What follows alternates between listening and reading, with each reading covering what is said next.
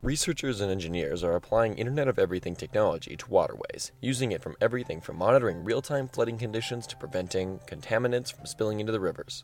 Welcome to the Network Podcast, bringing you stories on technology, mobility, cloud, collaboration, cybersecurity, and the Internet of Everything. From Cisco headquarters in the Silicon Valley, I'm Jordan Blaisdell. Welcome to the Network Podcast.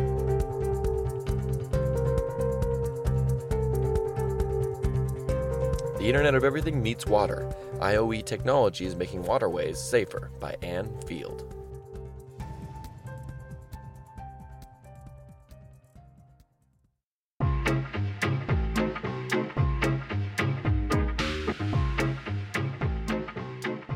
The thing about flooding is that it can happen in the blink of an eye.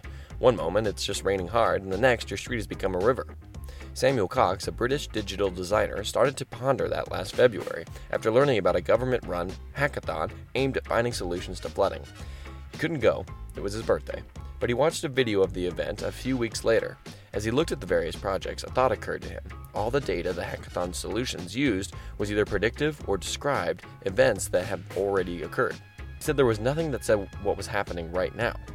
With that insight, Cox started noodling around, trying to see what he could create that would make sense of current water conditions. In the process, he learned that the current method for getting such measurements was done manually in many places. People go out in boats and plant sticks in the water and note down the water level. It was astounding to me. We sent people into space 50 years ago, but we send people out on boats to look at water levels. What he came up with was a prototype for the flood beacon, a device aimed at collecting and sharing real time data about flood conditions, including water level, GPS location, and fast accelerations, indicating a sudden rise in water.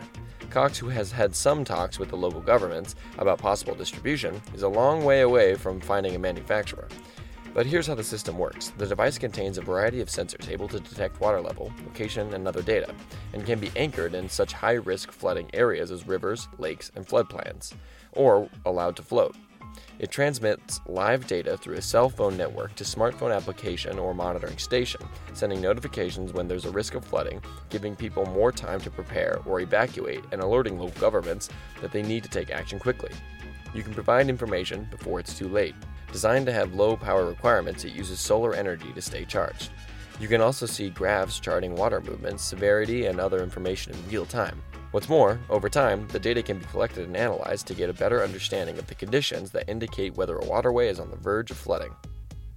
Here's something you may not know sewer systems often get overwhelmed by major rainfall. Specifically, in hundreds of cities in the U.S., rainwater is collected in the same area as sewage. But if all that rain overwhelms sewers and wastewater treatment plants, sewage ends up flowing directly into waterways.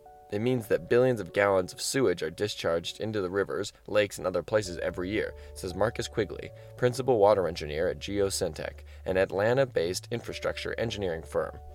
That violates the Clean Water Act, in addition to being just plain disgusting.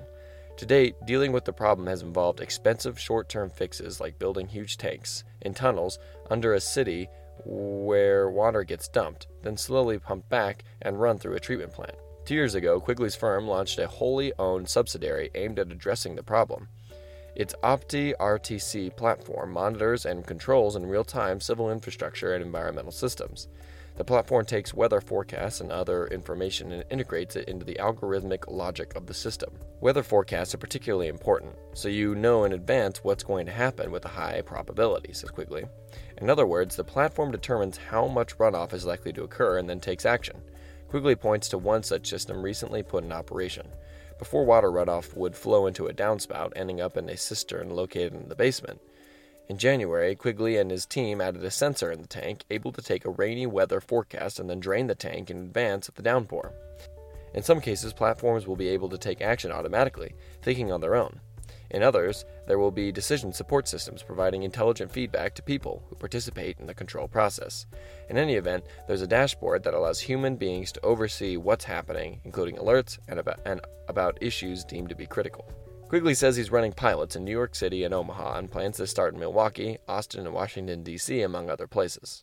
It's not easy monitoring water. You need to determine where the water is moving in cases of anything from levee failures to contaminant spills, as well as the pre- presence of all important phytoplankton and conditions such as water depth.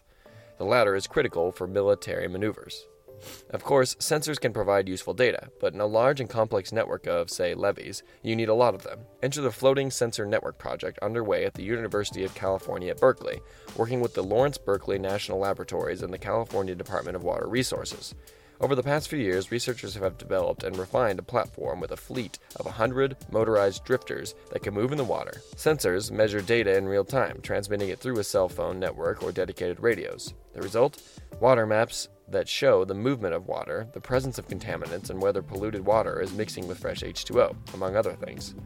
In cases of sudden potentially catastrophic events like contaminant spills, the fleet can be deployed quickly to see what damage has been done.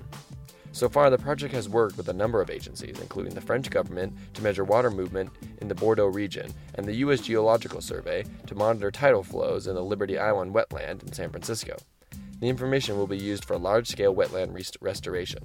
You can add any sensor you want to the platform, says Alexander Bayen, Associate Professor of Electrical Engineering and Computer Science at Berkeley. Then the device floats and you see what's happening live on the screen. The upshot? A mini armada of sensors helping to increase the safety of our waterways.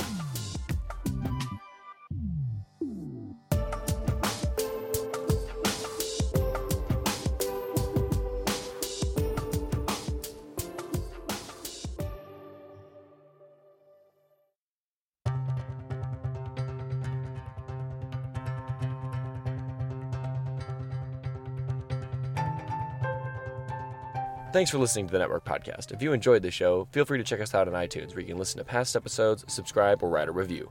The Network Podcast is brought to you by The Network, Cisco's technology news site. Visit us at thenetwork.cisco.com.